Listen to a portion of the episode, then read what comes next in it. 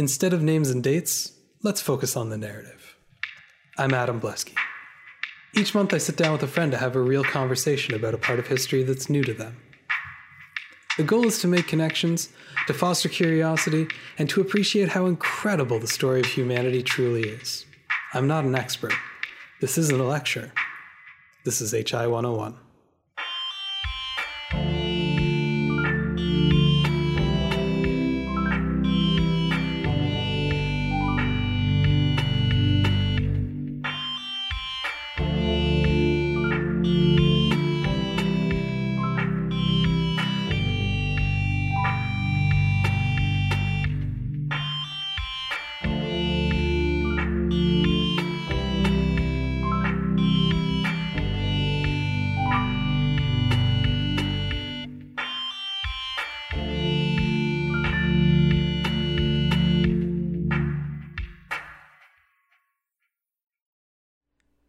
Last time on HI 101, we talked about the roots of Caribbean piracy in the settling of the New World, as well as the conflicts between Spain and other European nations, most prominently England and France, that led to an environment that not only allowed but encouraged privateering in the Caribbean. Today, we're going to talk more about specific pirates, as well as the factors that finally led to the decline and near extermination of piracy in the Caribbean. Let's begin. Okay, I'm here on HI 101 with Humiko Hutchinruther. Hello. How's it going? Good. How are you? Not too bad. We've been talking about pirates, uh, specifically Caribbean piracy, because man, we needed to focus that one down. Yeah. Apparently. And uh, last time we talked about kind of the the number of different events that kind of came together to make the Caribbean such a hotbed of piracy, That's right. uh, specifically in the 17th century, because we have all these nations kind of at war in Europe and things playing out in the Caribbean, where it was actually kind of best for most nations to kind of let piracy go or even encourage it in the Caribbean, Right. which is kind of interesting, It is. but also really explains a lot about why it was so rampant at that point in time. It's Mm-hmm. almost easier to allow criminals to kind of run free uh, and and attack your enemy, in this case Spain, Yeah. uh, than it is to try and keep them under control. It's it's kind of to your benefit to let them. let Yeah, them the go. historical context for piracy is a really interesting one, and I didn't really realize like how much like overlap there was in that sense. Yeah, absolutely. I mean, it's it's one of those things that I think we we kind of come across when we're kids, and you kind of get these Mm-hmm. very romantic stories about pirates and the the the adventures that they get up to, and it's kind of interesting to step back and go like, hang on, how did things get this out of control? Like Yeah. what what was going on that could possibly allow this to happen? Because it's you know, piracy is a very violent crime Yeah, and it is. it's one of the things that's kind of missing from the whole you know treasure island pirates of the caribbean narrative that we kind of grow up on Mm-hmm. Probably the best uh, thing to go over next is to talk about some of the famous pirates uh, that you kind of come across when we're talking about pirates because Yeah, let's do it. that's kind of where a lot of the fun comes from is these like really personal stories about these individuals who get up to these adventures we've talked a whole lot about treaties and wars of succession and all of that stuff let's get into some of the fun stuff Yay! uh, we talked a lot about Sir Francis Drake uh, the last time because he's almost of a different breed of pirate in that he was basically commissioned by Queen Elizabeth directly. He was much more of a privateer than he was a pirate. Yeah. which at that point in time, at least, is a much uh, is a very important distinction. The fact that he's being uh, issued a letter of marque, being told to attack the Spanish. Permission slip for piracy. yeah, exactly. A permission slip for piracy. That's exactly what we called it. And I mean, of course, that's not recognized by the Spanish, but it, it does lend some legitimacy, at least, to his actions, and that he's given some orders. The pirates that we're going to talk about today from the Golden Age are of a very different breed in that there's not even really any uh, hint of a veneer of legitimacy here. These are the the real, like, absolutely unapologetic criminals that we that The we tend to hear about. heart of piracy. Exactly. And I figured we'd start by talking about Henry Morgan, All right. Also known as Captain Morgan, Yes. as in the rum. As in the rum. Rum's got a big place in sort of pirate lore, and it's again one of those things that we kind of know about pirates, the whole yo ho ho and a bottle of rum, all of that. Then why is it gone? yeah, and, and why is the rum gone? But that's another thing that's kind of interesting to put into some context, namely the sugar trade in the Caribbean, right? Mm-hmm. You have to remember that a lot of the wealth that was coming from those islands was in the form of sugar plantations, mainly run by African slaves, or not run by, but uh, you know, the, getting their manpower from African slaves, and just making tons of money from growing, uh, processing, and refining sugar, often into molasses rather than necessarily like the white sugar that we would think of. Right. But still, there's some of that uh, processing happening at those very early stages, and then shipped either directly back to the European uh, countries that owned these colonies, or a little bit later on, they would actually start shipping them up into the the 13 colonies, like the American colonies, Right. for processing there. The U.S. actually used to have a really big uh, stake in the rum trade. Like they were some of Okay. the largest rum producers, like Virginia and the Carolinas Ah, yeah. and that would really kind of stick around right up until uh, prohibition which absolutely ruined um, rum production for obvious reasons but up until then rum was the drink of choice in the united states.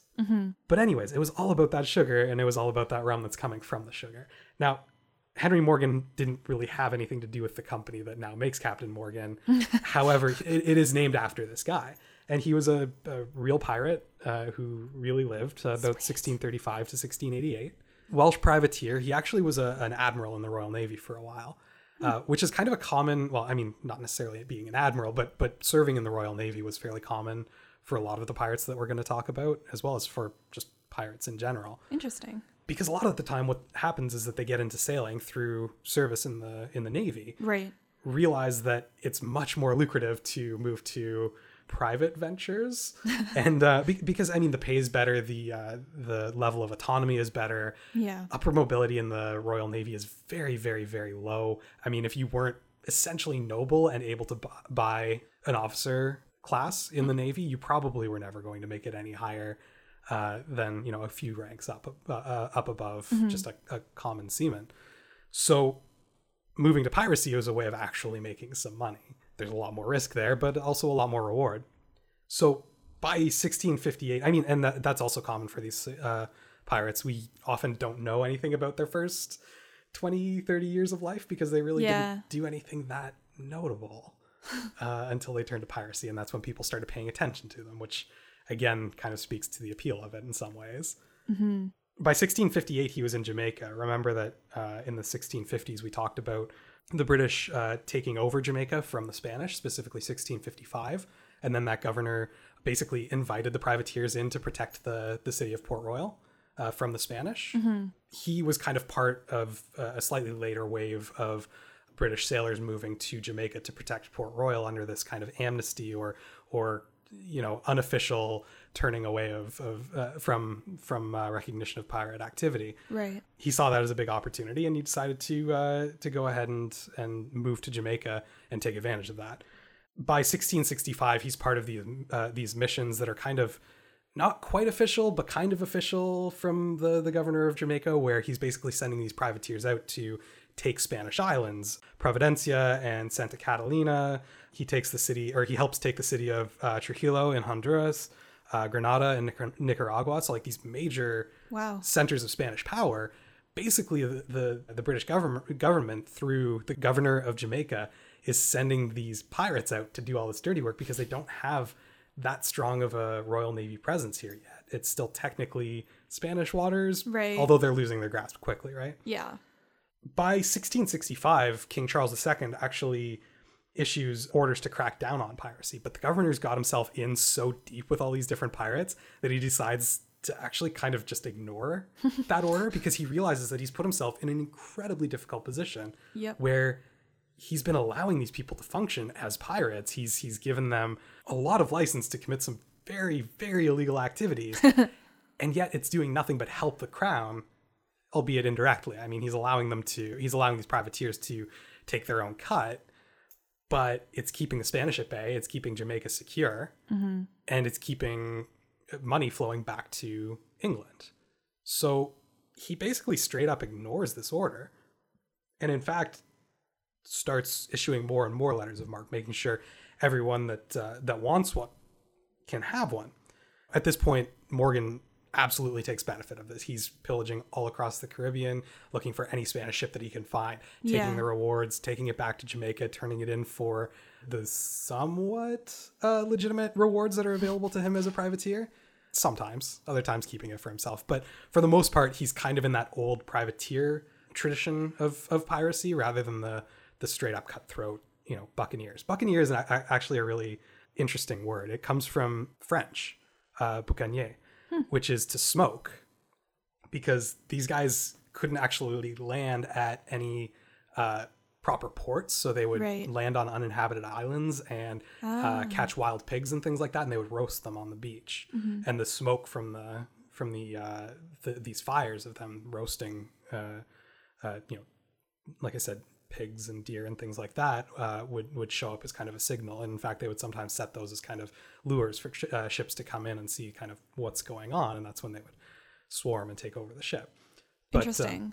Yeah. So it would actually attract other ships as opposed to serve as like a well, red I, flag that pirates they, are pirates are around. They, they got wise to it after a while. I mean, it's uh it's it's always a risky proposition making contact, but this is also that world that we kind of talked about where people are are obligated to display flags that are mm-hmm. properly, you know, denoting their their nationality and things like that yeah. where there are kind of some rules in place and and a lot of times these ships felt somewhat comfortable uh, approaching until you know it was too close to really run away from the from the pirates, from the buccaneers, if you will. Mm-hmm.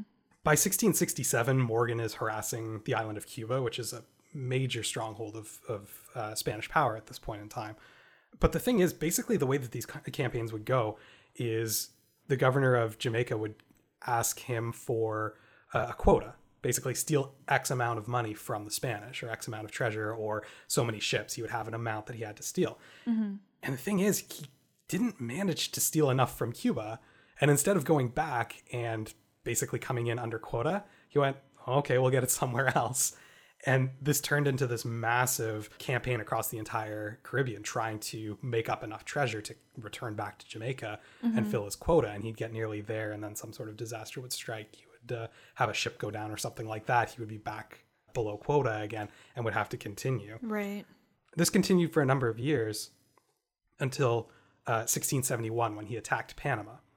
The funny thing about him attacking Panama was that he is working under orders. He's he's working under a letter of marque, which means that technically he's an agent of the British Empire or English Empire, sorry, at this point in time. However, in 1670, so the year before, England had drawn up a treaty with Spain specifically prohibiting English vessels from attacking Spanish colonies. This is a problem because he's been at sea all this time and didn't know Oops. that this treaty had been put in place. Yeah. So after the attack on Panama, he was sent back to uh, to England for prosecution because this isn't even like regular privateering.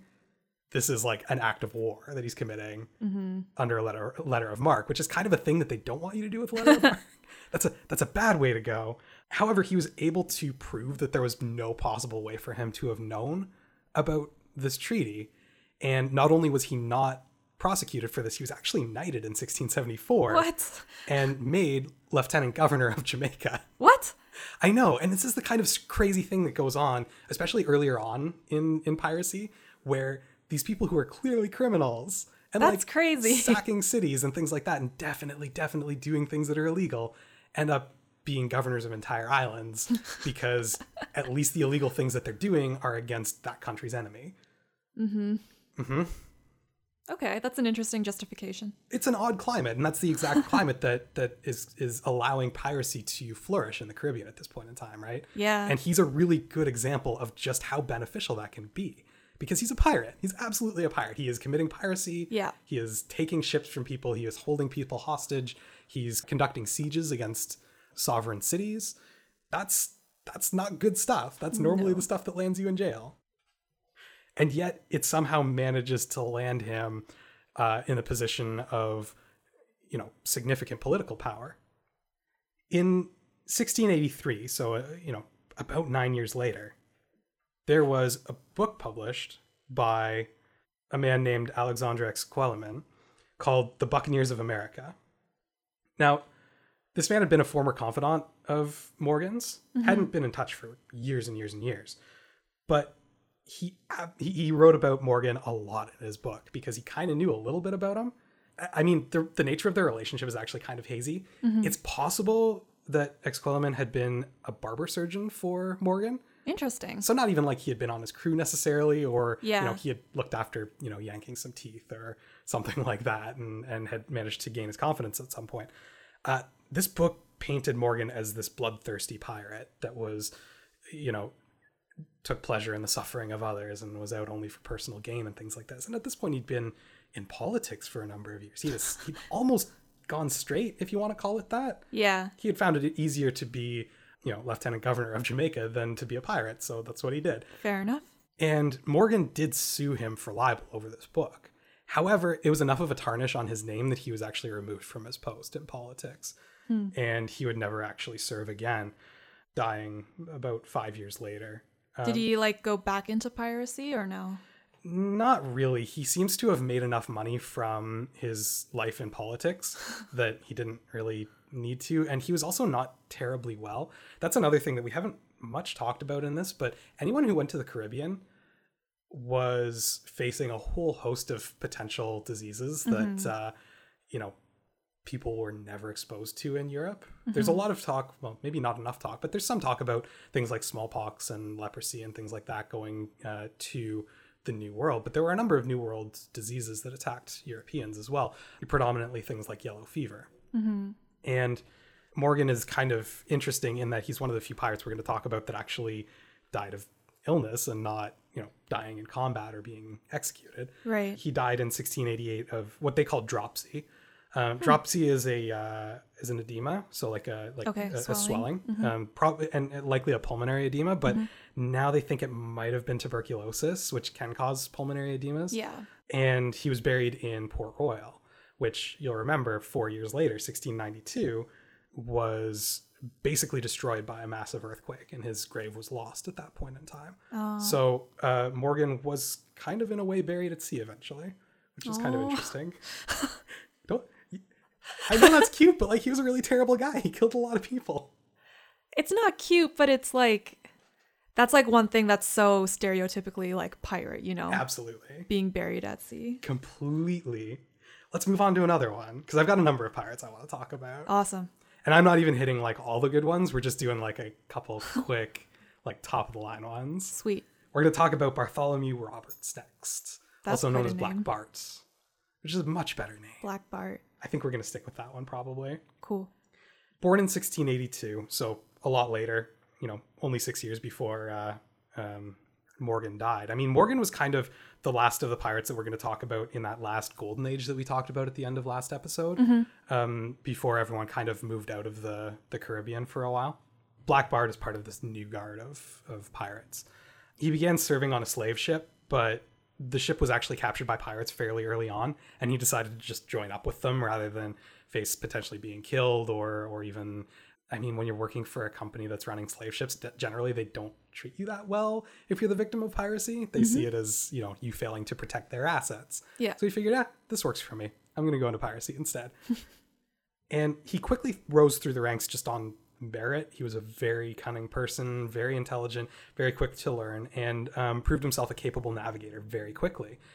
And that's the kind of opportunity that you don't necessarily get either in the Royal Navy or in a merchant navy, Yeah. where a lot of the rank is based on uh, birth rather than merit.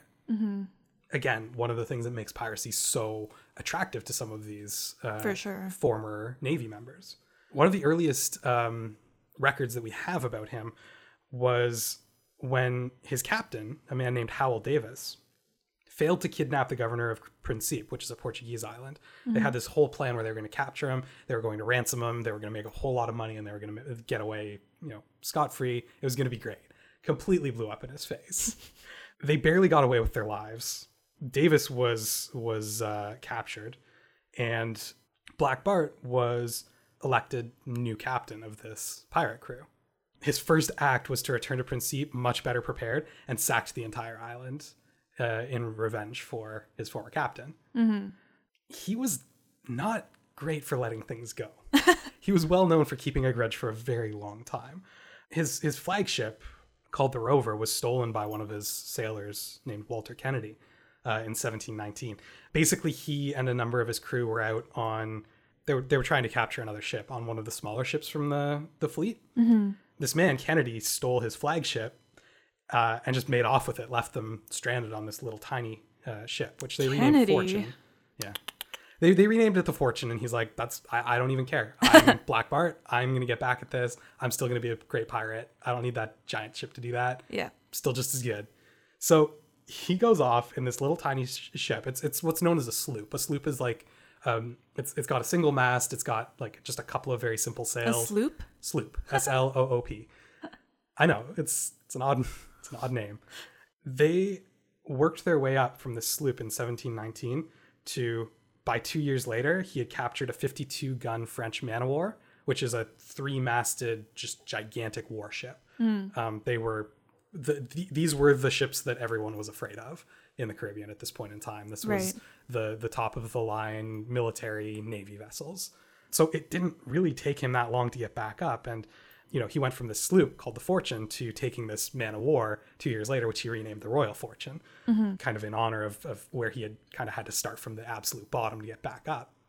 Now, while he had still been sailing around on the sloop, there was like some word had gotten around about him. He had become a little bit notorious as a as a pirate, mm-hmm. um, because I mean he captured a lot of ships over his career. I mean by the, by the time he was finished, he had captured uh, over 470 different ships. So he was very prolific as a as a pirate.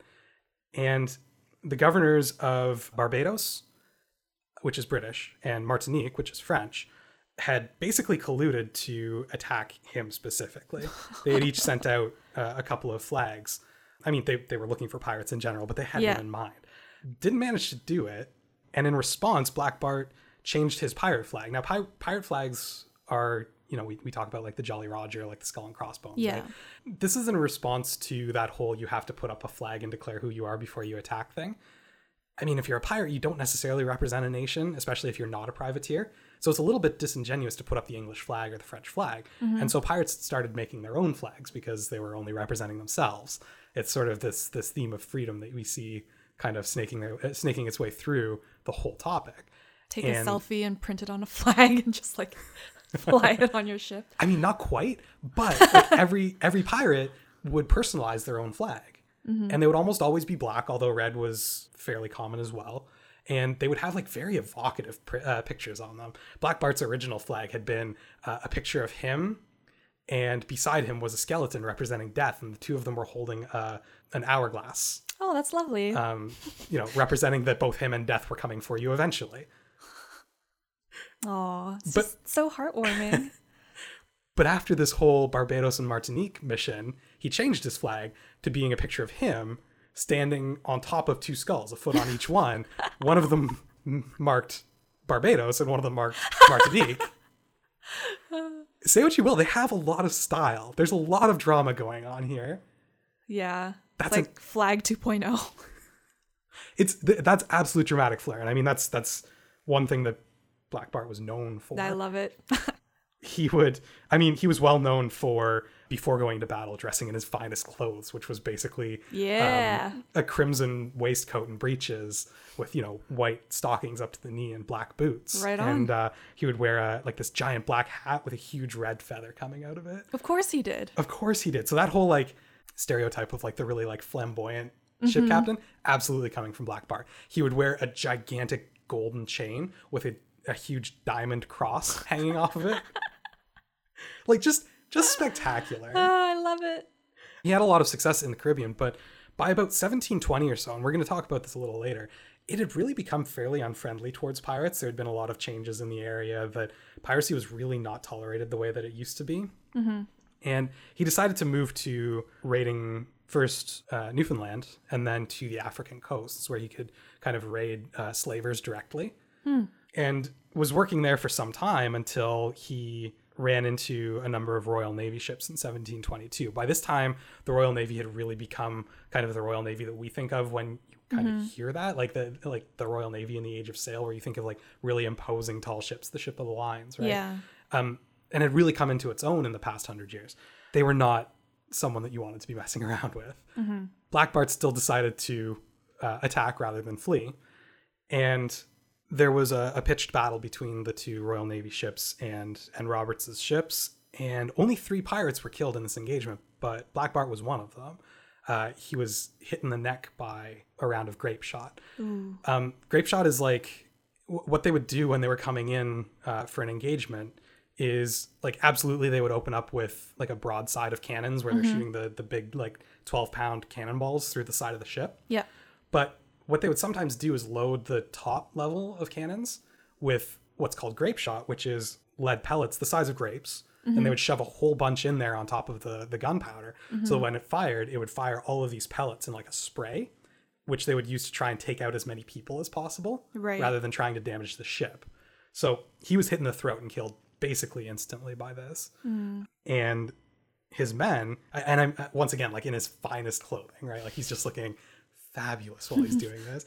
And the first thing that his men did when they saw that he had been hit was uh, weigh him down with stones and throw him over the side to once again be buried at sea before the ship could be captured by the Royal Navy. Because at that point, like they knew they were going to be captured, so they wanted to get rid of him as quickly as possible. Yeah. Uh, they didn't want him to be made uh, a symbol because that's usually what happened when pirates were, were captured, right? They Yeah. were they were made examples of.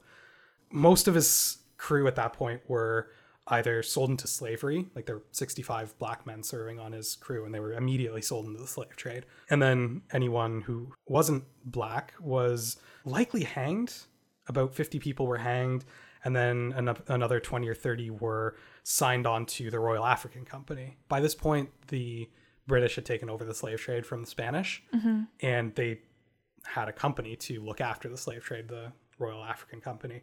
Basically, what you could do for a punishment was indenture yourself to this company for a set number of years so that you had to work for them Right. for that time to serve out your sentence rather than sitting in a jail cell. And honestly, at this point in time, you would almost rather be in a jail cell than necessarily working for this company Yeah. um, never mind the moral implications of all of this, there were actually more sailors running the slave ships died on these crossings than the slaves in the holds, which is terrifying because we all know how like horrific the, co- the conditions are that is terrifying. in those slave holds.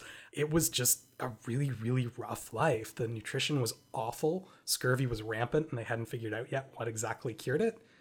Um, never mind the storms, the exposure, the like the like the yellow fever. There are so many things that make sailing life really, really dangerous and really not glamorous. yeah.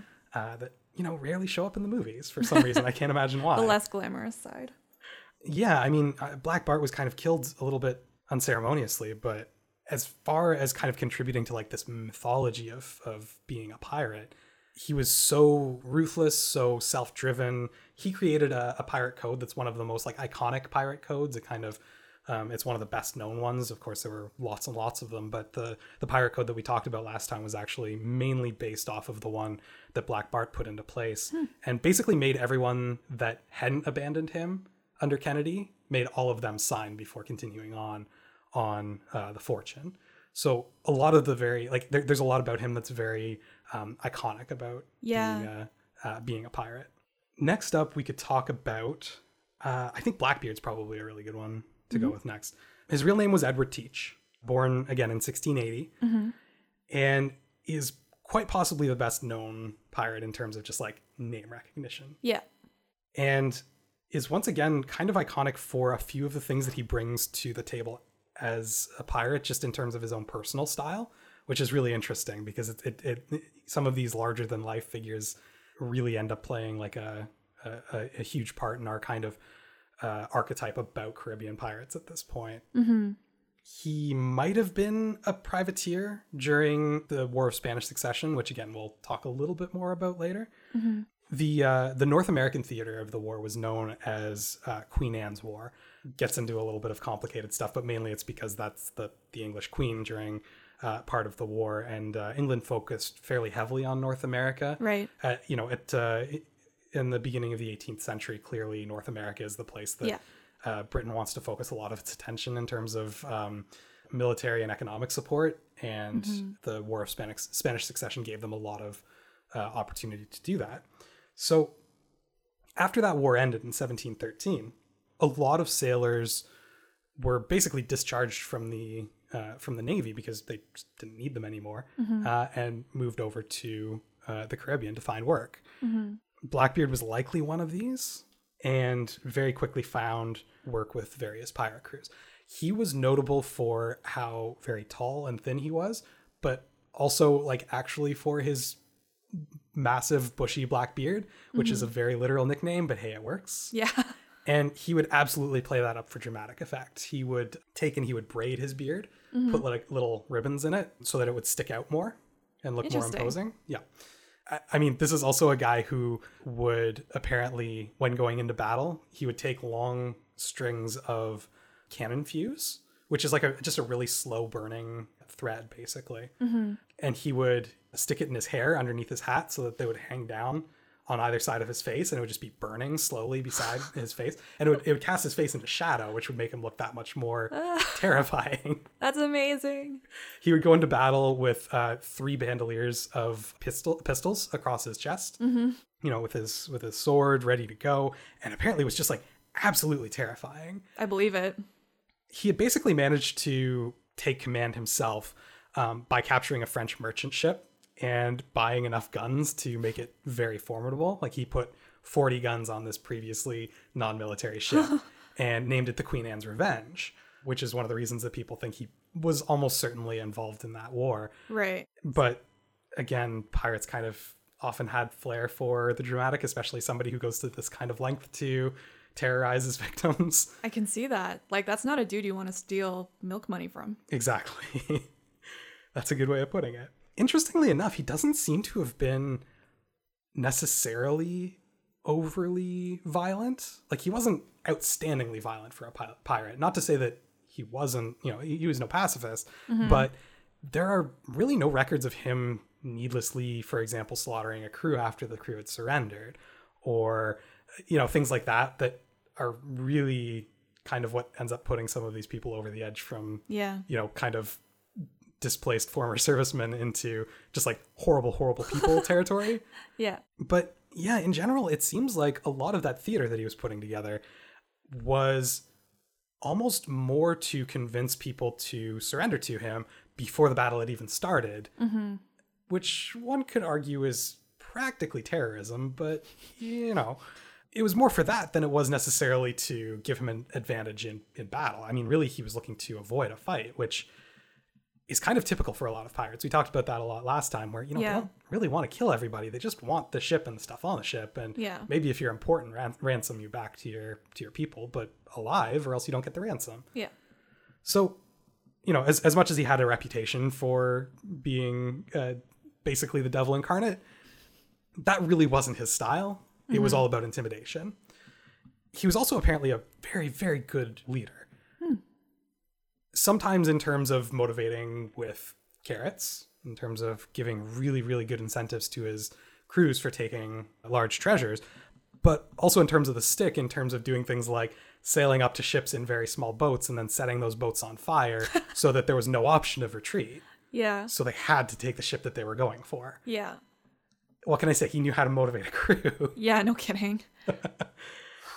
as much as Queen Anne's Revenge was like really iconic in terms of uh, Blackbeard's ship, and a lot of times when you see him portrayed in fiction, his ship is always the Queen Anne's Revenge. He actually didn't keep it for all that long. His pirating career basically went for five years, and that's another thing you'll notice about a lot of these pirates. Their careers are very short. Yeah. This is not an old man's game. Yeah. Even though he pirated for about five years, maybe longer, it's kind of hard to say. Uh, he really only had Queen Anne's Revenge for about a year, and he kind of you know, that that ship was was sunk, and he kept moving up to uh, various other ships. Mm-hmm. Um, he wasn't just in the Caribbean. He also moved up the eastern seaboard, attacking the uh, the British colonies that would eventually become the United States. And his presence, combined with sort of the the time frame that he's active, namely the the time just after the the Spanish War of Succession, when people are kind of cracking down on piracy, meant that his his presence there was taken very very seriously mm-hmm. by the Royal Navy. They saw him as enough of a threat to basically put out wanted posters for him specifically. Hmm didn't help that he had this reputation as being sort of this larger than life figure, but he also had the the track record to back that up. He had stolen a lot of ships and yeah. a lot of treasure. He was a very wealthy man. so eventually the the colony of Virginia was the sort of the one that that broke and specifically sent a few ships after Blackbeard personally. I mean, he had been up and down the seaboard for for years. To you know, I, we could get into every single time that he had attacked some settlement or another, all the various alliances that he had with other pirates that we've talked about, including Black Bart. But eventually, they sent uh, a man named uh, Lieutenant Robert Maynard of the HMS Pearl, based out of uh, the colony of Virginia. Mm-hmm. They gave him command of several ships specifically to hunt down Teach. Sorry, Blackbeard. There was this thing going on by the 1710s uh, known as pirate hunters, where mm-hmm. basically the piracy problem had become so bad that certain people found it more lucrative to collect on bounties that were put out against pirates than to actually commit piracy themselves. Right. So there were kind of counter pirates in the area yeah. that once someone's committed piracy and there's sufficient proof of it, and being as notorious as Blackbeard is definitely sufficient proof, um, private individuals could take you in for a bounty on your head and be paid for that rather than, you know, resorting to attacking somewhat defenseless merchant vessels for whatever happens to be on board. Mm-hmm. And so pirate hunters became very prevalent. That's interesting. Now, Maynard doesn't count as a pirate hunter per se because he's not a private individual. He's actually commissioned by the Royal Navy, but he's essentially acting in the same role. And he, professional pirate hunter. Yeah, absolutely. and he consulted with other pirate hunters on like, what do we know about this guy? Like, what you know, what are his patterns? Where does he like to go? Where can I find him? How does he act when I get there? Kind of like things like that. He's trying to figure out exactly what's going on with Blackbeard and how best to take him out. Yeah. And he discovered that Blackbeard generally liked camping off of this one specific island. And it, it, was really calm water. There was lots of fresh water in the area, lots of hunting in the area to mm-hmm. replenish supplies. So Maynard goes hunting for Teach at that uh, at that same place, and he actually manages to find him. He got really lucky. Hmm. He happened to be at anchor there, and what follows is just this massive battle between uh, Blackbeard's fleet and uh, these Royal Navy ships. Mm-hmm. And you know, there's there were sandbars in the area that Blackbeard knew quite well, but you know, the the Royal Navy didn't. One of the Royal Navy ships seems to have run aground on a sandbar, mm-hmm. but then cannon fire took out the uh, the jib, which is a sail that allows for fine maneuvering yeah. on uh, on Blackbeard's uh, ship, and he ran aground as well. They both kind of worked at kind of trying to get their ships dug out of this sandbar for a while while still trading fire fairly far away. And eventually both got got going uh, again, although one of the British ships they, they didn't manage to get floated. And basically got in close enough that Blackbeard's ship latched onto the British one using grappling hooks, and they they pull them in close beside each other. They pull them close enough so that uh, a broadside, like firing the cannons, damage uh, the firing ship as much as the one that was being hit, and it would allow uh, pirates to cross over to the other ship. This was really common for for taking ships, mm. but he was so desperate that it was like, okay, well, let's take this down right to hand to hand. Yeah.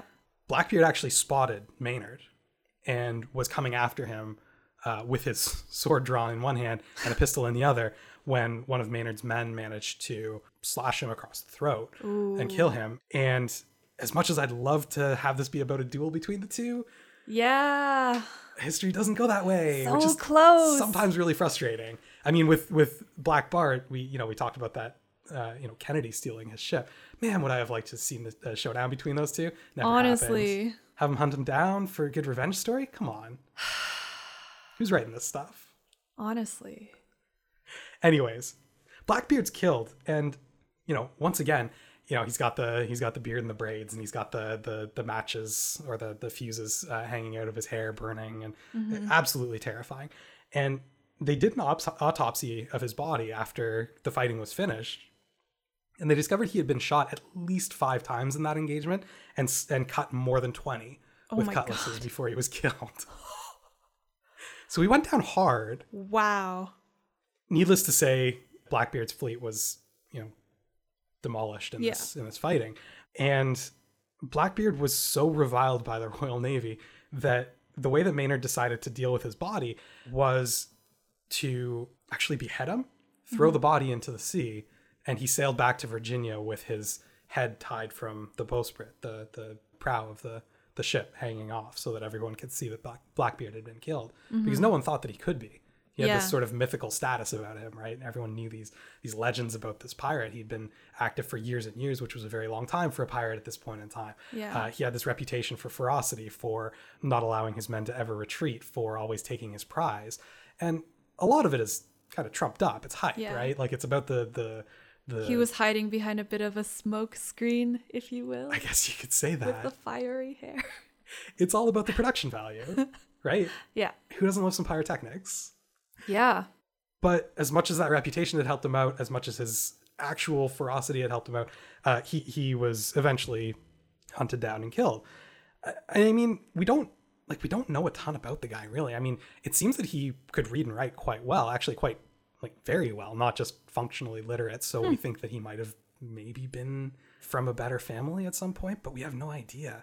Hmm. One of the hmm. problems at this point in time, uh, figuring out who kind of comes from where and who belongs to who, is that number one, everyone's using pseudonyms for everything. Yeah. Uh, number two, his last name, you know, these days is fairly well established as Teach. Like that's the common rendition of it, mm-hmm. but it's also been written in places as Thatch mm-hmm. and Tatch and various different spellings of all of these different pronunciations. Uh, yeah. You know, add an E on there somewhere, you know, like it's it, it gets very muddled and that's just kind of a function of the English language that it's not really set in stone how to pronounce things.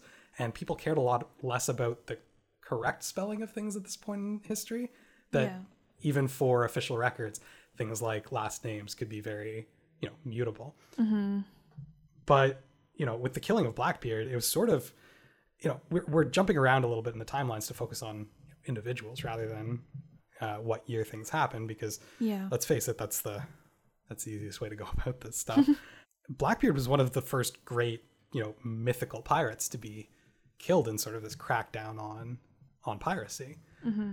and for for him to go down was was such a, a, shock to the pirate world at this point in time that you know for a lot of them this this really looked like the beginning of the uh, end of the age of piracy and they were kind of right yeah that's um, understandable so yeah he's he's again really interesting as sort of this very prototypical pirate the whole you know swinging across to other ships on ropes and the yeah. you know the you know reports of him just like eating gunpowder which probably weren't true or you know like all this weird stuff that like it, it, it ends up being like this larger than life myth, right? So yeah, we're not entirely sure, but his Jolly Roger, his Black Flag, may have actually been the skull and crossbones that we think of when we think pirate flag. Right. Again, he sailed under a number of flags, mm-hmm. but it's kind of interesting that the one that we think of as like the pirate flag uh, was likely used by him. That's cool. Especially when you look at the variation in Jolly Rogers, like they're they're just fantastic. We we talked about Black Bart's. There are other ones with like you know, often the the pirate captain will be on the flag, mm-hmm. or a skeleton representing death will be on the flag, and mm-hmm. it'll have some sort of weird symbolism where you'll have like a skeleton with a trident stabbing a heart, and they, they get very complicated. but his was like the pirate one. His was the one that we think of yeah. uh, when we think pirates. His whole style as a, a former uh, member of the Royal Navy and the whole tricorn hat thing and all of that. That's very, very prototypical pirate and he was considered that way actually during his lifetime, not even just afterwards romanticized, but mm-hmm. that was mm-hmm. him during life as well, which is really interesting. That's cool. Um, I have one more like really solid pirate story about individuals, but I think now is probably a good time to take a quick break. All right. And when we come back, we're going to talk about uh, Calico Jack. Sounds good.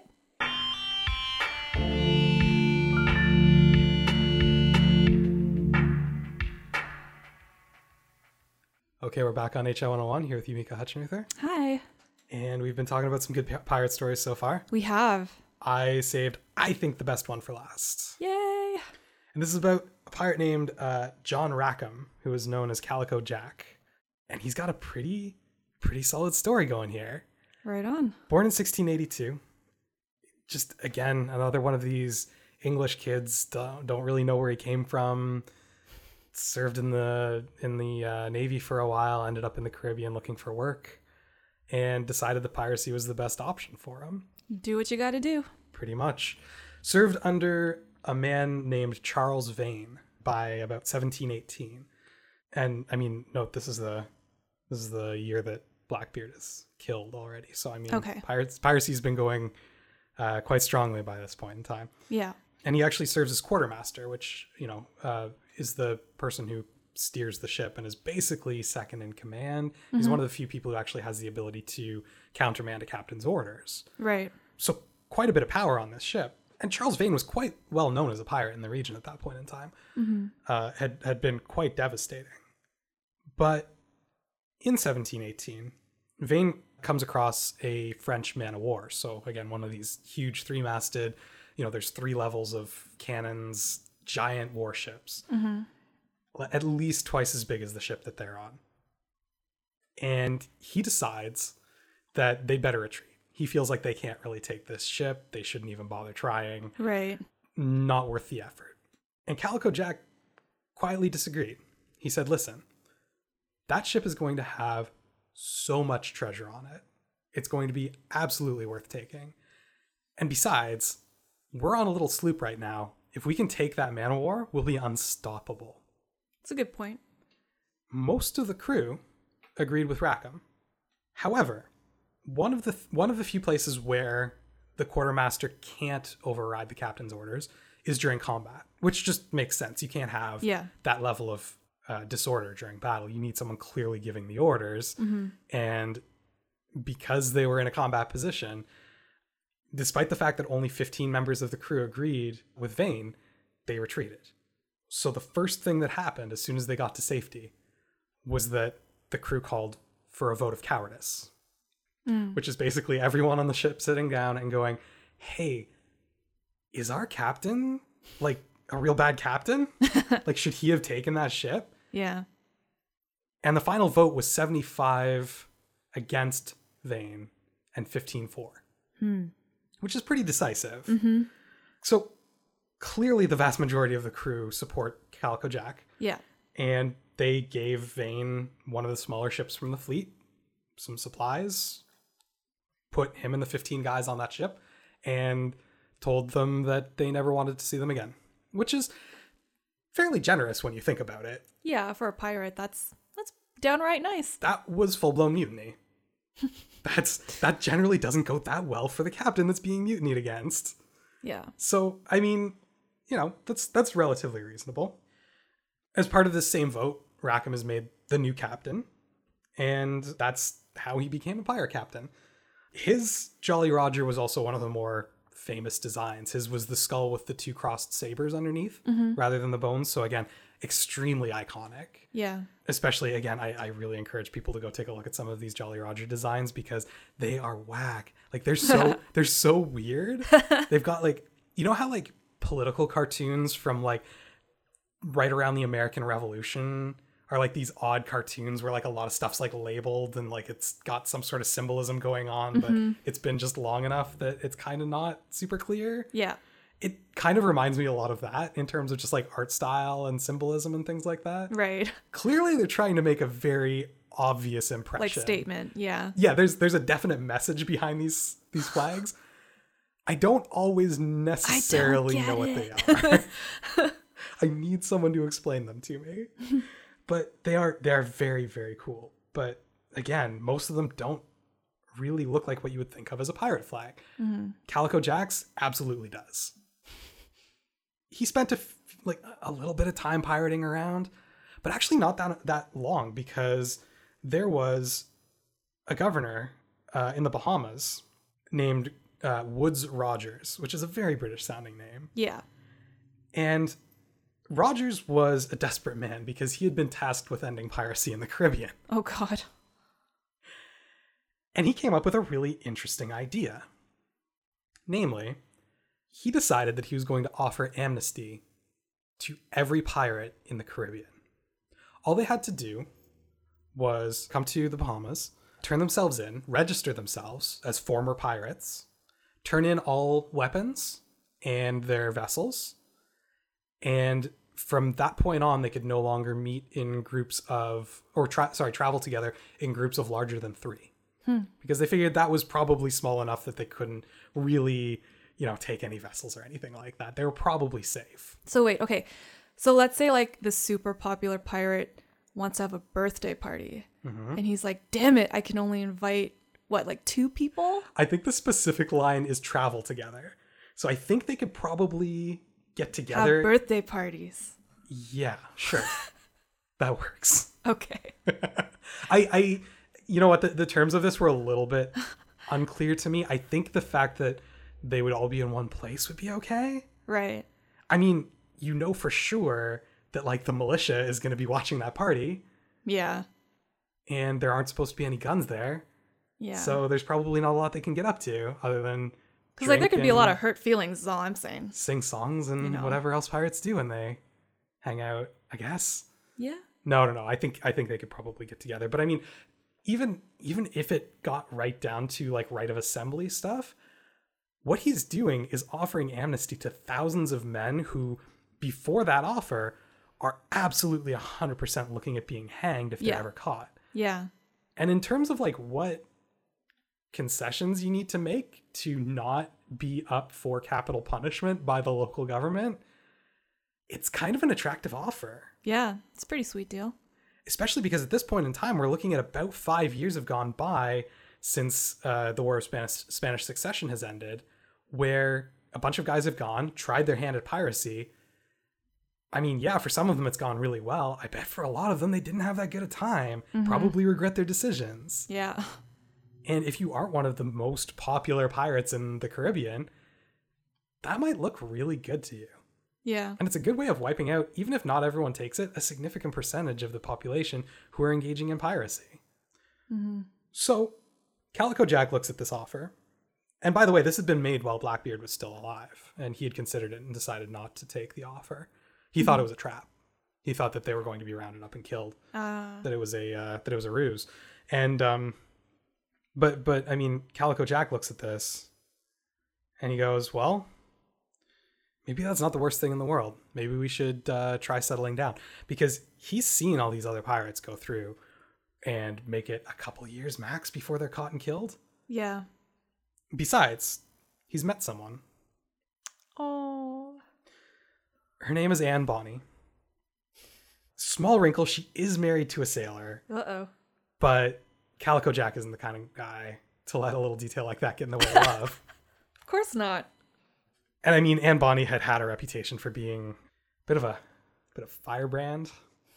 I mean, there there are tales that you know she burned her father's plantation down when she was thirteen, which I mean are possibly apocryphal. Like we don't know necessarily whether or not those She's are true. She's a feisty one. Yeah, exactly but you know had taken to hanging out in basically pirate dive bars when her when her husband was away on his very legitimate merchant business. so yeah, I, I, mean, it's it's kind of the equivalent of someone going off military base today to hang out at a biker bar. All right, all right. She was not, you know, a delicate flower that one. and Calico Jack was all about her. He thought she was great the timeline on when exactly they met, I'm finding really unclear. I'm finding like a lot of varying details, especially because a lot of this stuff happens in a very short amount of time. Mm-hmm. But it seems that even before he was made captain, he may have met her and she may have run away with him. Mm. Uh, and they may have had a child together, but basically he dropped her off at Cuba to have this child. And then nothing else is ever said about this kid. So we're not sure if he was sent back to his family in mm. the Bahamas if mm-hmm. he or she actually actually have no idea was just abandoned uh, to an orphanage if the child didn't survive childbirth, which is very po- uh, possible at this point in time. Yeah, we're not sure. But the fact remains that when Calico Jack took amnesty, he did kind of have Anne Bonny in mind Ooh. to some extent, and tried uh, doing what's known as buying a divorce, mm-hmm. which is mm-hmm. basically paying her husband to divorce her so that he could marry her. Now, number one, he was still mad about the fact that Calico Jack had stolen her, quote unquote, from him. Yeah. It sounds like it was less of a stealing and more of a very, very willing, very enthusiastic relationship. they seem made for each other, which yeah. is fantastic. But he was still mad about that for some reason. I can't imagine why. I can't imagine why. And wouldn't agree to it. Besides, it sounds like Anne Bonny didn't really want to be purchased necessarily. That was not her style. Yeah, it doesn't really sound like it would be her style. I don't blame her. Not at all. And so they were trying to figure out what to do. And they settled on, well, I guess we could steal a ship together and go back into pirating. so Jack had had amnesty for I think it works out to a couple months in the timeline before Anne Bonny dressed up as a man, helped him steal a ship, put together a new crew, and went back to sea pirating. Yes. Which is amazing. That's the best. Why is there not like a documentary like Oh, there are so many. Really? Yes. Okay, excellent. Uh, Anne Bonny is one of the most po- popular characters in any historical or vaguely historically based retellings of this era. Fantastic. And it's kind of interesting because she ends up really overshadowing Calico Jack. Mm-hmm. Now, that may be because she's one of the very few uh, female pirates, um, which is a very intriguing story to people, obviously. Yeah. But Jack is really interesting in his own right. He was a very effective pirate and really kind of representative of what it was like to be a pirate in this era because this whole decision on whether or not to take amnesty was an event that really rocked the world of Caribbean piracy. Mm-hmm. Blackbeard's concern that it was a trap is a very reasonable one. Oh, yeah. That seems like the kind of nonsense that the Royal Navy would absolutely pull to kill all the pirates. Yeah. And amnesty on this level was completely unprecedented. Why wouldn't you be suspicious of that? Yeah. And then the other side of that is how do you just kind of settle into civilian life after that? Because yeah, it's safer and yeah, it's legal, but it doesn't make you as much money as piracy. I can just imagine it like organized like a group therapy thing where it's like, hi, my name is Jack and I used to be a pirate. And everyone's like, hi, Jack. That's a great image. I love it so much. been 73 days since I boarded and took a vessel. You know, I think about it every day. How does that make you feel? The smell of the gunpowder. um, anyways, one of the people that they took onto the ship as part of their new pirate crew was uh, another woman, actually, named Mary Read. Mary Read's also a very interesting character, and again, one of the most prominently featured in historical fiction. Because not only do we have very, two very famous female pirates, but they're serving together on the same ship. Yeah. Which is a very attractive story setup. Mary Read was interesting in that she was born illegitimately in England around 1690 or so, we're not quite sure. And she had an older half brother named Mark, who her mother, after like her, her father had, had passed away, and her mother was using this this half brother named Mark to basically get a monthly payment out Mhm. of the boy's grandmother. Okay. But Mark died, and she wanted to keep the payments coming. So she dressed Mary up as a boy, Oh. and ever since she was like a very young teen, had her basically acting out a life as Mark, Mark Read. Mm-hmm. And this fooled the grand, uh, oh, well, his grandmother. Uh, th- this woman wasn't Mary's grandmother, but it was Yeah. her half brothers, and so she kept the payments coming. Uh, it it worked, and to keep up the, you know, to keep up the uh, the appearances, Mary eventually found work as an apprentice around town. Eventually, apprenticed on board a ship. The entire time dressing as a boy, uh, apparently passing, which I always find really interesting in these stories. How even on such um, small quarters for such long periods of time, Yeah. women are able to pass as men for that long. Yeah, that's fascinating. I, I don't I don't understand how it works. Mhm. You'd think someone would figure it out relatively quickly, but You'd think. I guess not.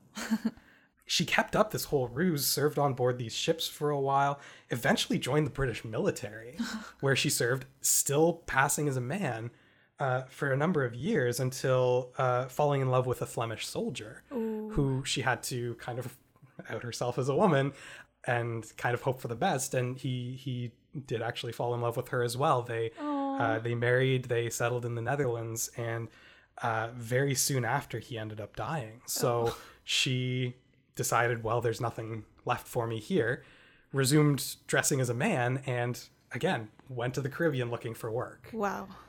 Served on board a, a slave ship for a while, and the slave ship was boarded by Calico Jack and Anne Bonny, and she decided to join the crew Mm-hmm. there's an apocryphal tale of how Mary Read and Anne Bonny realized that each other were women, which was that supposedly, according to the story, which I honestly don't believe is true, and most scholars say likely isn't true, but it's a good story anyway, so we're gonna tell it. Apparently, Anne Bonny kind of had a thing for male Mary Read Mm-hmm. to the point that she eventually went to Mary Read and said, Listen, I'm a lady. You think we can make this work? And Mary Read went, Actually, I'm a lady too. And I thought you were really good looking too. and they're like, Oh, okay, cool. and then Calico Jack had figured out that they were spending some time together, mm-hmm. thought that Mary Read was still a man, thought that there was something happening here, which to his credit, there could have been if things had gone differently. Yeah. And so the two of, or, and so Mary Read was forced to reveal herself to Calico Jack to show that nothing was going on. Yeah. That's likely not true. It sounds like for the most part they dressed as women unless they were either going into port or expected a fight or something to that extent, and the crew was just kind of cool with it. Mm-hmm. mostly because one of them was with the captain Yeah. that kind of makes it a little bit different.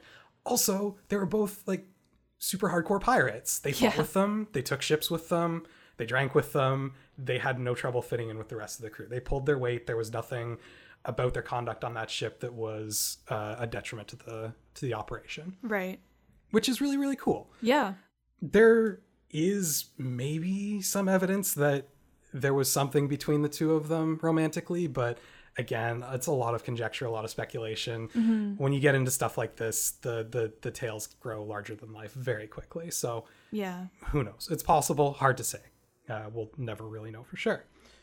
In 1720, so again, like only a year after they've taken up piracy again, one of these pirate hunters that we talked about, Jonathan Barnett, comes across Calico Jack's ship. It's at anchor. There's another ship beside it. They ran into a small ship full of pirates, and they basically decided to have a party. And when Barnett came on the ship, all of them were either so scared or so drunk mm-hmm. that they refused to come up out of the hold to fight. Except for Mary Read and Anne Bonny, who were on Ah. deck, swords and pistols drawn. Apparently, one of them was so angry that the rest of the crew wouldn't come up to defend the ship that she shot down into the hold, killing one of them, basically saying, What are you guys doing? Get up here right now. We're Yeah. being boarded. Yeah. And they fought viciously against these pirate hunters, but there was only two of them. What are you going to do? Oh. So they were captured and they were taken back. And as much as the relationship between Bonny and Calico Jack was like kind of great, Yeah. that whole ending to it didn't really go so well for Bonny. She was not happy about it at all. In fact, apparently, her last words to Rackham before he was hanged for piracy uh, were Had you fought like a man, you need not have been hanged like a dog. Oh. Oh. Burn. Read and Bonny were also brought before the judge to be sentenced for piracy, obviously. Mm-hmm. And while Rackham was hanged in November 1720, so basically right after he was captured, Read and Bonny both did something really interesting, which in English law is known as pleading the belly. When the judge said, Do you have anything to say for yourselves? They both said, Yep, we're both pregnant. Oh. And he went, Oh, shoot, because you can't hang a pregnant woman under English law at this point in time. Instead, their death sentence is commuted until after the birth of the child. So this at least gave them some extra time. I'm not sure exactly to do what with. Mm-hmm. And at least, see, the, the, the strange thing about this is that we're not sure whether either of them were pregnant, let alone both of them. It may have been a ploy because Read ended up dying in prison of a violent fever. Now, we're not entirely sure if this was complications of childbirth Mm-hmm. or if she died of something before giving birth and that's the reason we have no record of a child was that she was buried before she'd given birth Mm-hmm. there's no like there's no burial plot that would match up to mary read's child so it wouldn't make sense that the child was stillborn Yeah. however possibly she was pregnant gave birth died as a as a complication of childbirth and the child was put in an orphanage Mm-hmm. we're not sure. Bonny and Bonny is an even more complicated story in that we have no idea what happened to her at all. Hmm. There's no record of execution, there's no record of release, What? So she just like disappeared. basically. It's 1720, things slip through the cracks, records are not always the best. Yeah. However, this was a very high profile case because not only was one of the most notorious pirates of the time captured, Calico Jack, but it turned out that two of his crew members were women passing as men. This made all the papers. Such a good story. Yeah. Sold so many. um, people were following it very closely. So for there not to be any records whatsoever is kind of weird. It is. Some of the options that have been thrown around for what exactly happened to Anne Bonny are possibly she was ransomed by her father. Maybe she was ransomed by her husband and returned to him. Maybe she was ransomed by someone or escaped somehow and went back to pirating under a new identity, mm-hmm. once again passing as a man. The most likely scenario at this point in time, given what we know about her, is that her father ransomed her and then married her off to someone uh, in Virginia, like get her Right. as far away from the Caribbean as possible. Yeah. Uh, it would have helped his business prospects in some way.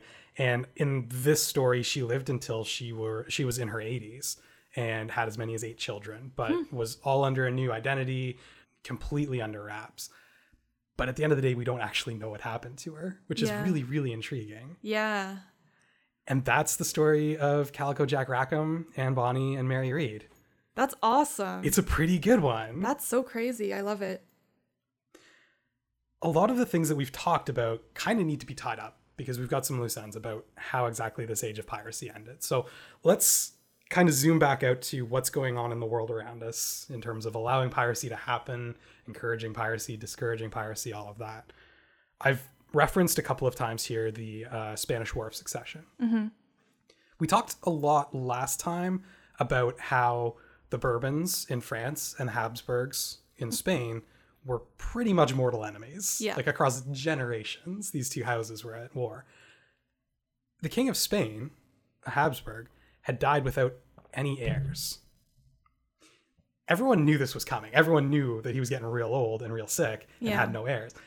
And it was a big problem as to what to do about it when he did actually die because the Habsburgs in the Holy Roman Empire in Austria wanted to put another branch of the family onto the throne. They figured that was the closest family. That kind of keeps the balance of power that they've had for the past very, very, very long time. Mm-hmm.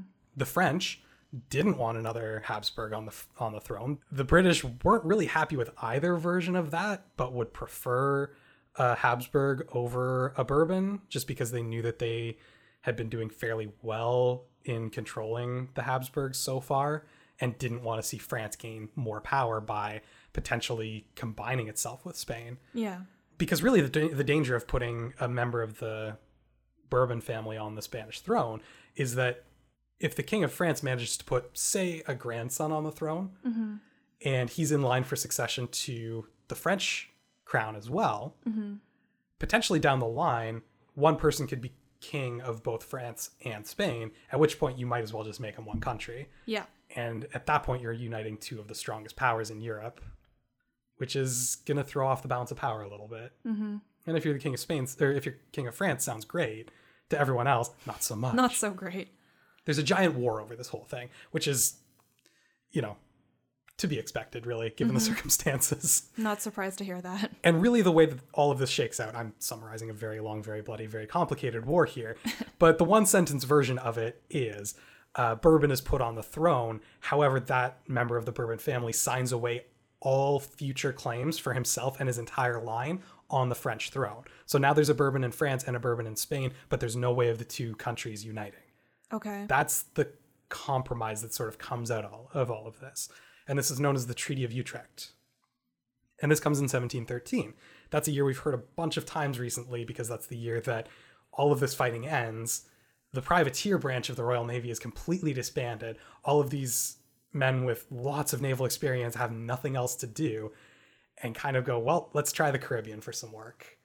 It created this massive influx of pirates into the region. I see. Blackbeard being one of them. There had been a fairly long period of time there, starting in about 1700, where we had talked about really piracy in the Caribbean no longer being that profitable, right? Which is when everyone kind of went to the Indian Ocean to try finding more profitable ventures there, mm-hmm. kind of attacking the East India Company. Yeah. This Treaty of 1713 came around the same time as another major change came in the Caribbean, namely that one of the other terms of the Treaty of Utrecht, one of the smaller terms, was that Spain signed over the rights to the slave trade to the British. It's called the Asiento.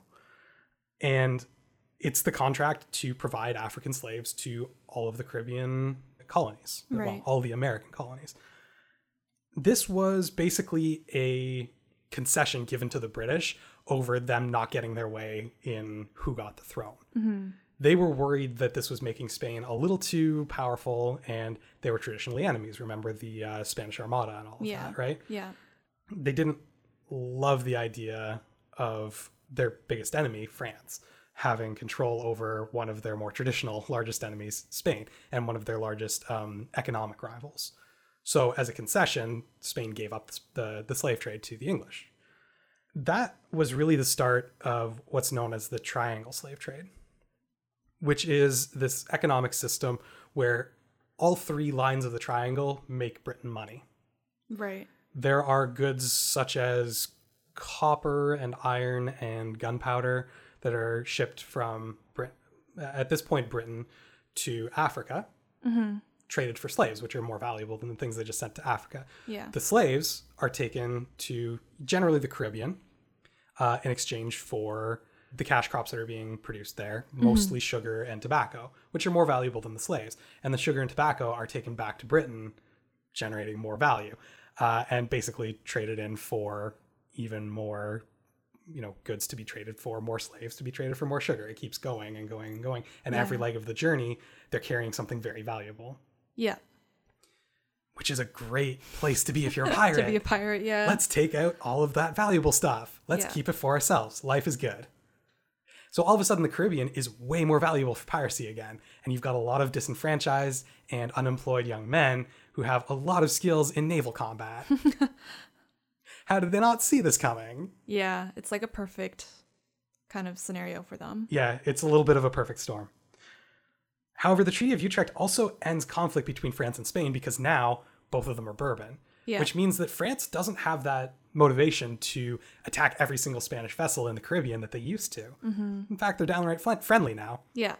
Britain and France aren't that friendly anymore, but both of them are fairly strong in the region. And Britain is so content with its economic position that mm-hmm. it's not too concerned about what either Spain or France are doing economically in the Caribbean. Mm-hmm. So they're willing to let things be.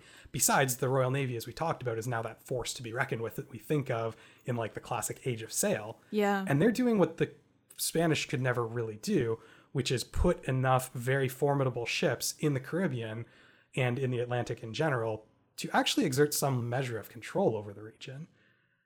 This idea of no peace beyond the line is basically gone at this point because the British can actually impose peace, mm-hmm. which is a really interesting situation yeah. that's brand new in that in that region. The other thing that the, the British do is they change the definition of, or rather the classification of piracy as a crime. Okay. Before the early 18th century, basically the only risk of being a pirate is if you manage to be caught and actually like taken back somewhere in front of a judge who then decided to charge you with piracy Right. which is kind of hard to do, especially if you've got letters of marque mm-hmm. and you know you didn't really have anyone able to police the region. They decided to make piracy a military crime rather than a civil one, which meant that it was subject to the Vice Admiralty, which is the over like the, the board that oversees the Royal Navy, which means that now captains and admirals of the Royal Navy have the ability to prosecute piracy as a crime themselves rather than needing to take them Take them to a judge. Yeah. Right. which makes piracy a lot more dangerous for the pirates. Yeah. And really, a lot of this is coming out of the idea of who controls the seas. Because what you start seeing is this idea of international waters, right? The amount of control that you're exerting as a sovereign nation or as a colony is much more restricted to right around your colony. And crimes such as piracy that happen in international waters are tacitly being patrolled by or policed by the Royal Navy.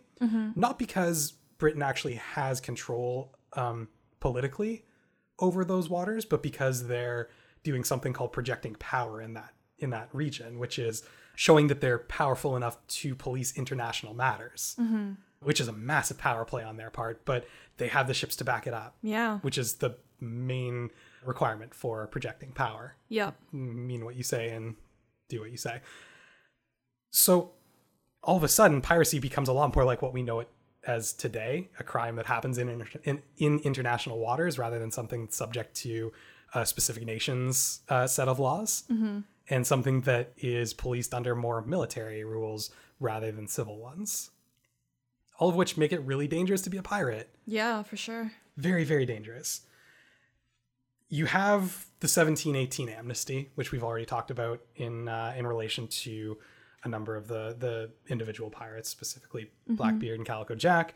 Vane who was calico jack's former captain the one who had been dismissed by them kind of left to go on his own was one of the pirates who joined blackbeard and like rejecting it. So you had him eventually executed for piracy as well whereas you have a bunch of people who you know really all that they are are out of work naval uh off, naval seamen ex-Navy. who Ex Navy. ex navy yeah Yeah. who have spent the last five years since the war looking for work and possibly not being that successful at it and looking for a way out of the game Yeah. so now to be a pirate you number one have to see it as more profitable than going straight when you're given a very good opportunity to do so. Yeah. two be well enough equipped that you can stand going toe to toe with the best that the royal navy has to offer which is no mean feat. Mm-hmm.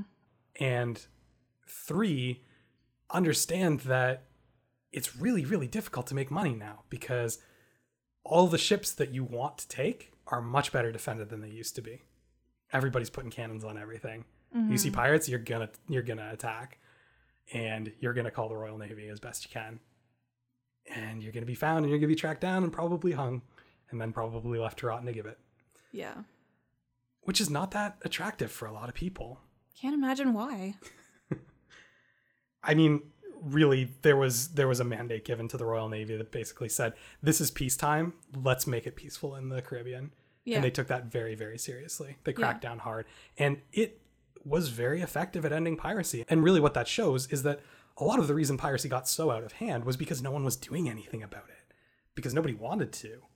It was beneficial for everybody but the Spanish, and the Spanish didn't have the navy uh, necessary to actually police that region because not only were, were they having to deal with pirates, but they were also having to deal with the English and the French at the time. As soon as there's enough of a reason to police that area, it's enforceable, Yeah. and piracy can be cracked down on. And there was finally enough public will and political will by uh, the early 18th century that they just went ahead and got rid of pirates.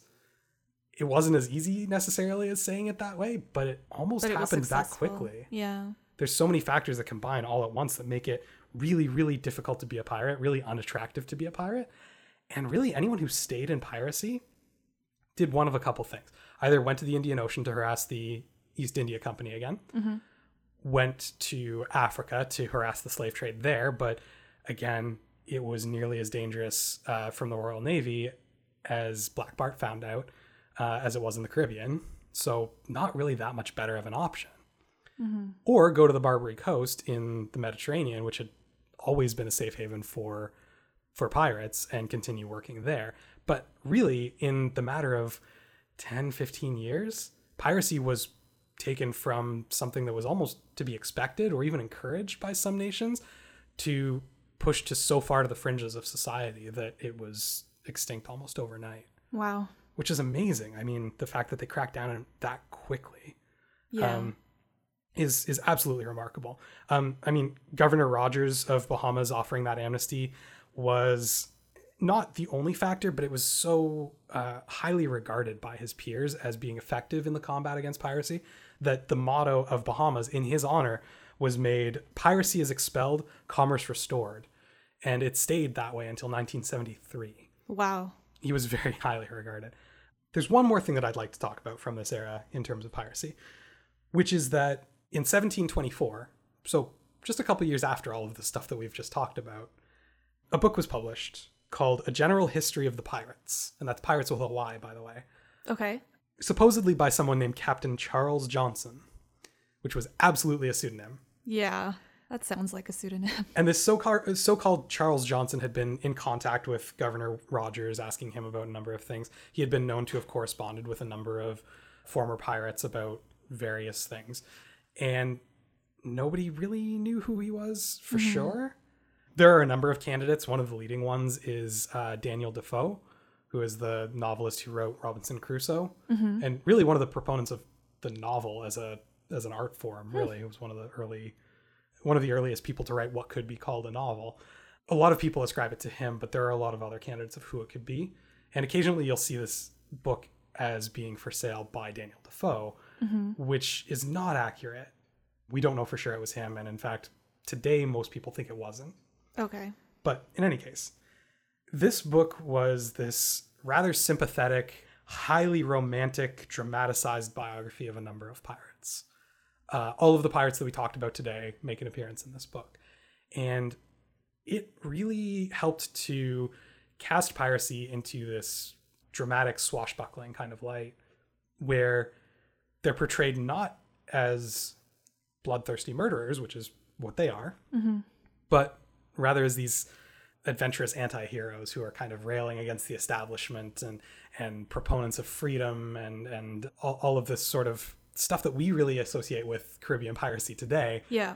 All of this starts with a general history of the pirates, just years after these people were alive, which is really fascinating to me. Yeah.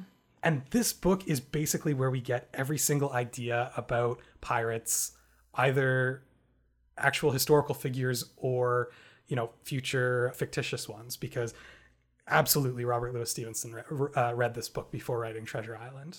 Right. Absolutely J.M. Barrie read this before writing Peter Pan. These ideas of what being a pirate is all come from this book. You know, this is where this kind of Pirates of the Caribbean It's like the complete idiot's guide to pirates. a little bit, but like that that archetypal pirate, the one who wears the feather in his hat and dresses in finery and and you know drinks tea before battle. That's all from this book, and it's the uh, apparently volume one is relatively accurate with some embellishments, and then volume two just kind of goes a little bit off the rails, maybe even including like one of the pirates it includes might not have even ever existed necessarily. It gets it gets pretty out there. Okay. But the fact remains that even when it's factually accurate, in terms of tone and bias, it's absolutely pro pirate. It's very, very much uh, lionizing these individuals for their so called accomplishments, even though these accomplishments are crimes. And without tomato, tomato. without this book, we wouldn't think of Caribbean piracy the way that we do. Whether or not we'd see it in a somewhat more forgiving light than, say, we see current day Somali piracy, uh, hard to say. Maybe it's possible. But I mean, in reality, is there any reason that we should? I don't know. That's a very qualitative decision to make. And whether or not these individuals had any redeeming qualities despite being criminals is, you know, kind of one of those very complicated, very human type questions. yeah. But as an institution, Caribbean piracy absolutely gets a pass for a lot of terrible, terrible things Yeah. because we have that image of the noble pirate, right? Mm-hmm. And that all comes right from this era, exactly from the time that, you know, that these people lived. It came from the accounts of people who knew them. That's And amazing that- how influential that one kind of chunk of time has had on like this entire image of of piracy. Absolutely. Well, I, I mean, just hearing about this book, like I've got this book on order now. I have to read it. Yeah. I'm very, very curious about this book. I wish I had known about it sooner. I, I want to know what it says about these people. Yeah. because like like I said, it's it's very forgiving, but like pirates as as a cultural idea occupy this really interesting place. I mean, there aren't a lot of groups that large who are absolutely outlaws that capture our imaginations as heroes as strongly as pirates do. Mm-hmm. And I find that really interesting. Yeah, me too. They kind of existed in this limbo of a hundred years or so where no one was really watching what they were doing.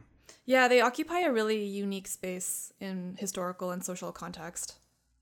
Yeah, and in a way, the Caribbean piracy sort of tells the story of the colonization of North America, well, of the Americas, because it follows the same path that these nations did colonizing these continents.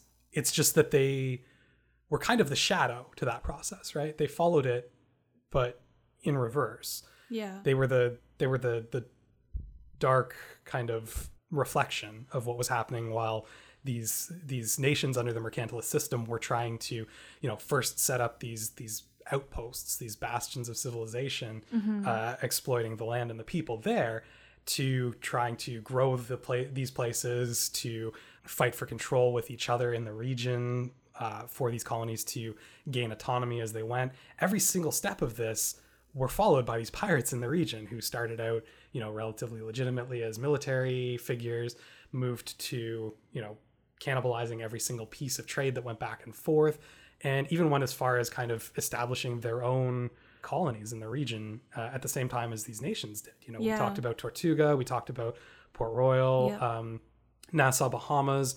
After the uh, after the the earthquake in Port Royal, Nassau became the new haven for pirates in the Caribbean. And then with, you know, the conclusion of the Spanish War of Succession, all of a sudden piracy became enough of a problem to stop ignoring. Yeah. And that was kind of the moment where Europe really gained firm control over those colonies. It wasn't a Wild West anymore out there. It was a very orderly mercantilist system that couldn't be disrupted because it was too important mm-hmm. to those European nations to allow it to be disrupted. Yeah. But that chaos that those pirates represent, it mirrors the chaos of the uh, the nations themselves that were trying to go through this process of deciding what to do with Yeah. these new lands. It's a bit of a poetic reflection in that sense. a little bit, and I think a little bit that's why pirates are romanticized. Yeah. we especially here in north america have uh, a bit of an affinity for frontier Mm-hmm.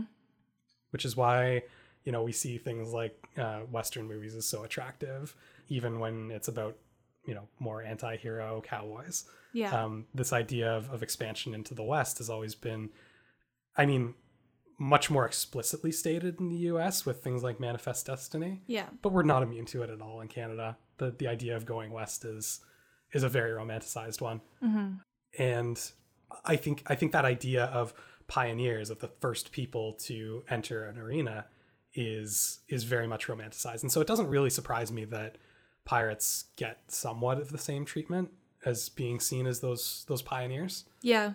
It's just interesting to me that they were also committing horrible horrible crimes in the process and we're willing to give them that much of a pass in the name of uh, romanticizing uh, the idea of frontier Yeah.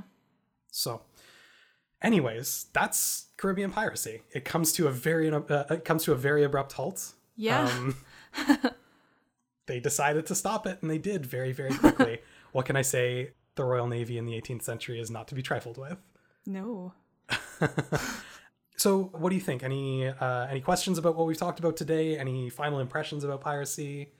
I think the whole thing was like really exciting from beginning to end. Yeah. And I I especially love hearing, you know, some of the individual stories and the and the details that go into that and mm-hmm. and also kind of the lack of detail that goes into that too. Like there is so much shrouded in mystery mm-hmm. that we just don't know, we don't have a record of and it's like that's just really really fascinating to me. People love beginnings, and one of the coolest things about the discovery of the new world, which is a very inaccurate way of putting it, but let's let's call it the way that we're used to calling it, I suppose, for convenience sake, if nothing else. One of the one of the interesting things about the European discovery of the Americas is that it gave us a chance to start a lot of new things mm-hmm. and keep track of them. Yeah. Because that's the thing about beginnings. A lot of the beginnings in Europe, in Asia, in Africa, we have myths and legends about the beginnings. We have very sketchy records about the beginnings, but we don't know for sure what happened. And I think a lot of people really itch for those origin stories. Yeah. But with European discovery, we wrote it all down. We were there. We had people paying attention. And to watch that process unfold is new and exciting and holds a lot of very like unknown factors and anything could happen. And I think that is much more exciting than looking at very old, very entrenched, very established Yeah. uh, institutions. Yeah, absolutely. And the pirates were so emblematic of that freshness because they literally had no one telling them what to do. They were basically an anarchic society. Mm-hmm.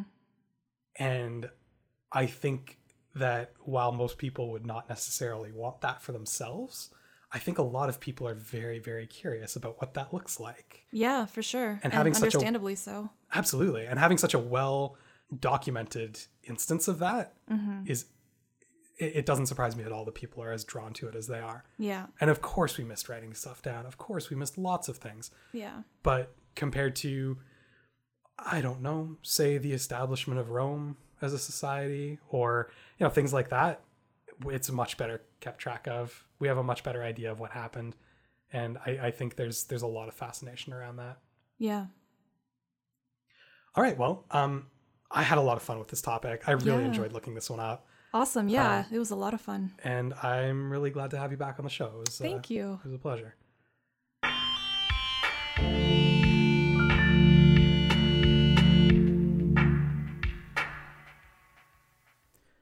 Part of what makes Caribbean piracy so fascinating is that there was really only one time in history when it could have existed after the discovery of the Americas, but before the full imposition of order on the American colonies.